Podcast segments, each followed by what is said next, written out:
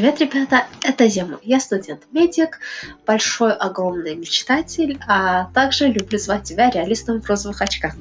Я верю, что люди способны меняться, если они вправду этого хотят.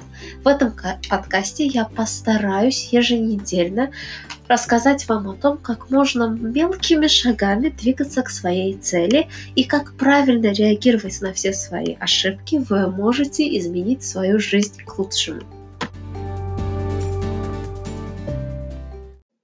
Привет, ребята, это Зема.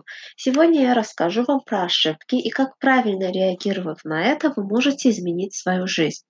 Этот эпизод состоит из двух частей. В первой части я расскажу вам о том, как я поняла, что ошибки – это вовсе не ужас. А во второй части, которая будет на следующей неделе, я расскажу, какие стадии мы именно проходим, когда узнаем, что мы совершили ошибки. Но сначала начнем с того, что в школе я была перфекционистом. Меня не устраивала даже четверка. Всем известный факт, что в школе за ошибки наказывают, то есть понижают оценку. Следовательно, я ужасно боялась совершать ошибки. Я даже могла плакать из-за ошибок. После школы я поступила в медицинский университет, и у меня увеличилось количество ошибок и, соответственно, низких оценок. Естественно, это был большой ужас для перфекциониста внутри меня.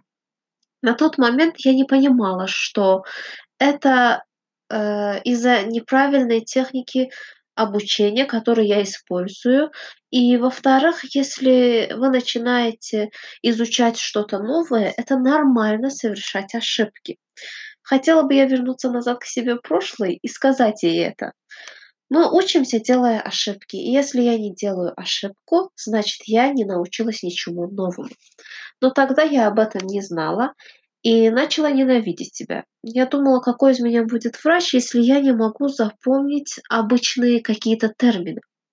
После в декабре первого курса я создала в голове идеальный образ себя. Ну, не помню, как это произошло, но я точно знала, что хочу быть именно такой.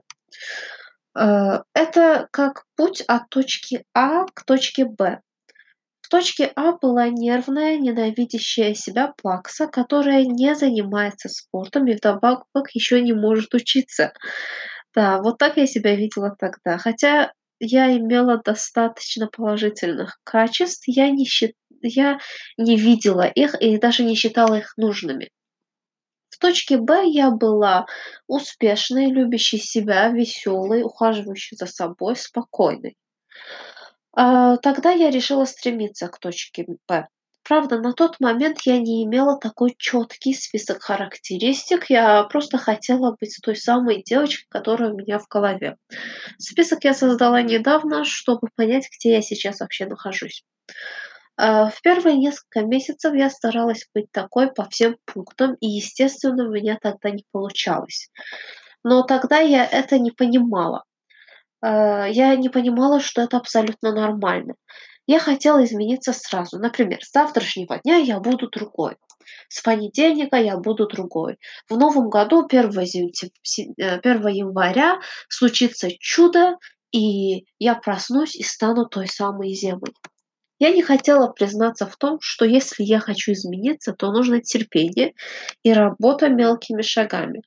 Не надо ждать утра или понедельника. Например, если вы решили сегодня вечером, что каждый день будете читать по десять страниц какой-либо книги, начинайте сегодня, а не ждите завтрашнего дня. Но так прошел у меня первый курс, ничего не изменившись. В конце первого курса, летом, я решила анализировать, почему у меня не получается все-таки измениться. На тот момент мне стало интересно, почему я не хочу общаться с людьми. Да, я интроверт, и мне нужна тишина, но чтобы восстановиться. Но тогда я именно чувствовала себя ужасно, когда с, когда с кем-то общалась. Мне казалось, что я веду себя как-то нелепо. После э, я поняла причину.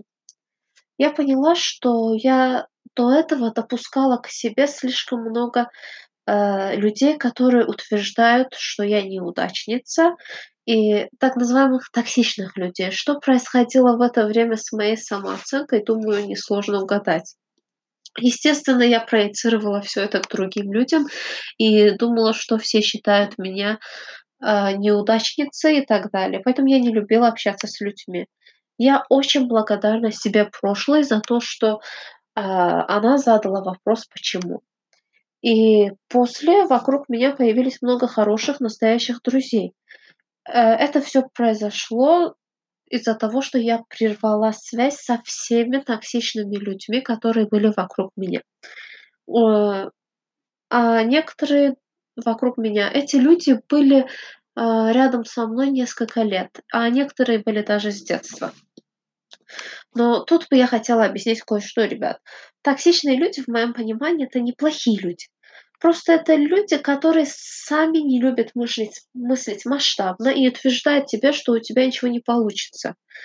А, Они просто не понимали мой образ мышления и никогда, и иногда даже с- не спрашивая, могли просто а, осуждать меня или даже сказать, как я могу так жить. Вокруг меня таких было мало. Но прервав связи с этими людьми, я нашла все больше и больше хороших друзей. Но все это не берет с меня ответственность. Это был мой выбор общаться с такими людьми и реагировать на их слова. Например, если сейчас я даже встречаю каких-то токсичных людей, я могу с ними общаться короткое время, но могу. И это ничего мне не сделает, так как я решаю, как реагировать на слова этих людей. И после всего этого я начала больше общаться с людьми. Э, Да, я и сейчас нуждаюсь в тишине для работы или восстановления, но я не убегаю от людей. Мне даже начало нравиться обсуждать с друзьями свои идеи и планы. Я не делала это давно, так как в свое время я рассказывала их токсичным друзьям, так называемым, и в результате слышала тысячи и один причин, почему у меня не получится, или неприятные шутки. Несмотря на то, что со второго курса мое отношение с людьми постепенно улучшалось, с уроками все было не так позитивно. Уроки становились все сложнее, и я не знала, как правильно учиться. А, Опять же, в декабре второго курса я решила учиться правильным методом обучения. Естественно, я поняла, что тут я тоже совершала огромное количество ошибок и начала уже анализировать свои ошибки. Я училась техникам правильного обучения вплоть до конца третьего курса. Э, Но, ребят, давайте так. Почему я рассказываю вам об этом? Потому что некоторые, э, так же, как и я в первом курсе, могут считать, что они неудачники, ведь они не смогли измениться с понедельника, с января, а, я не знаю, со вторника и так далее. Ведь, э, ань- но это вовсе не так. Развитие — это длительный процесс. На самом деле, я думаю, что этому нет конца. Вот, например, научиться правильным техникам обучения заняло у меня полторы года. Это не означает, что после этого я перестала развиваться в этом направлении или я стала гуру в этом направлении. Нет, я до сих пор изучаю новые методы для более эффективного обучения, но мне именно понадобилось полторы года, чтобы заложить фундамент. И сейчас эти навыки очень сильно облегчают мне жизнь, и мне остается больше времени для себя. В декабре уже третьего курса я поняла, что большую часть времени я бываю без настроения. Это мне, естественно, не понравилось, и я решила, что я научусь быть счастливой вне зависимости от обстоятельств. Ведь тема в точке «Б» был- э, больше улыбалась и была позитивной.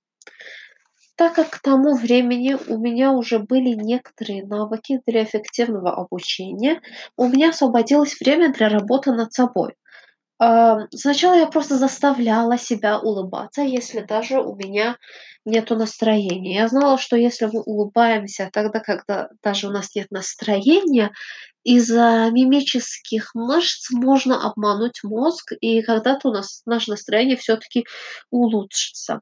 Но мой любимый метод для этого, если честно, это ставить какой-то карандаш или ручку за зубами, потому что у вас тогда э, возникает такое странное выражение лица, и даже смешное, что это поднимает настроение, если смотреть э, на зеркало с таким видом. И в конце этого года я заметила, что я более-менее уже выбираю свое настроение. То есть я давно не использую метод с карандашом, иногда, возможно, но я начала меньше нервничать. Я начала более позитивно реагировать на слова людей, не обращать внимания на некоторые слова. Да, я бы хотела меньше спорить, но пока с этим не очень. Итак, подведя итоги, что было в точке А? В точке А я была нервной, не улыбалась, не знала техники обучения, и у меня была очень низкая продуктивность, так как я спала ночью мало, занималась много, но в результате не было практически результата. Если условно обозначить точку, в которой я нахожусь сейчас, буквой С, то в точке С я более продуктивна в учебе, стала более спокойной, но мне, естественно, есть еще к чему стремиться. А, кстати, насчет учебы, там мне тоже есть к чему стремиться, но пока что меня устраивает а, те методы, которые я использую, поэтому я стала меньше интересоваться этим. Я стала больше любить себя, опять же, есть к чему стремиться. Я стала более веселой, но иногда я все-таки превращаюсь в злую ведьму, к сожалению. Я надеюсь, что это тоже когда-то пройдет. Итак, ребят, здесь я рассказала о том, как я ставлю цели на год. Если раньше я думала, что почему именно в декабре эти изменения происходят со мной, то можно считать это так. Декабрь – конец года, и хочешь не хочешь, ты делаешь итоги прошлого года. И по итогам прошлого года принимаем какие-либо решения.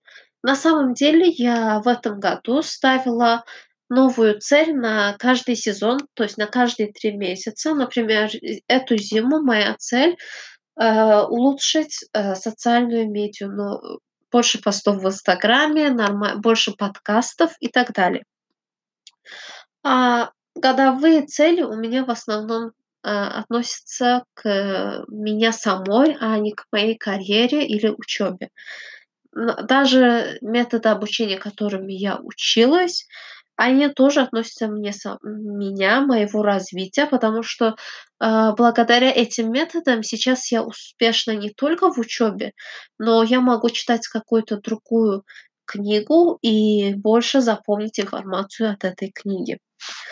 Итак, почему я рассказала все-таки вам свою историю? Я просто не хочу, чтобы люди падали духом э, после ошибок, после каких-то провалов и неудач. Поверьте, в жизни бывает очень много провалов. Каждый из нас это видит, но если вы хотите чего-то добиться, то лучше научиться правильно реагировать на эти провалы, анализировать, что вы не так сделали, чтобы не повторять эту ошибку.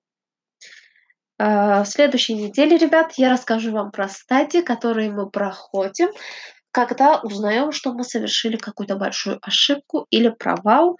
А пока не забудьте, что у вас все получится. Если даже у вас будет тысяча неудач, то тысяча первая будет успешной.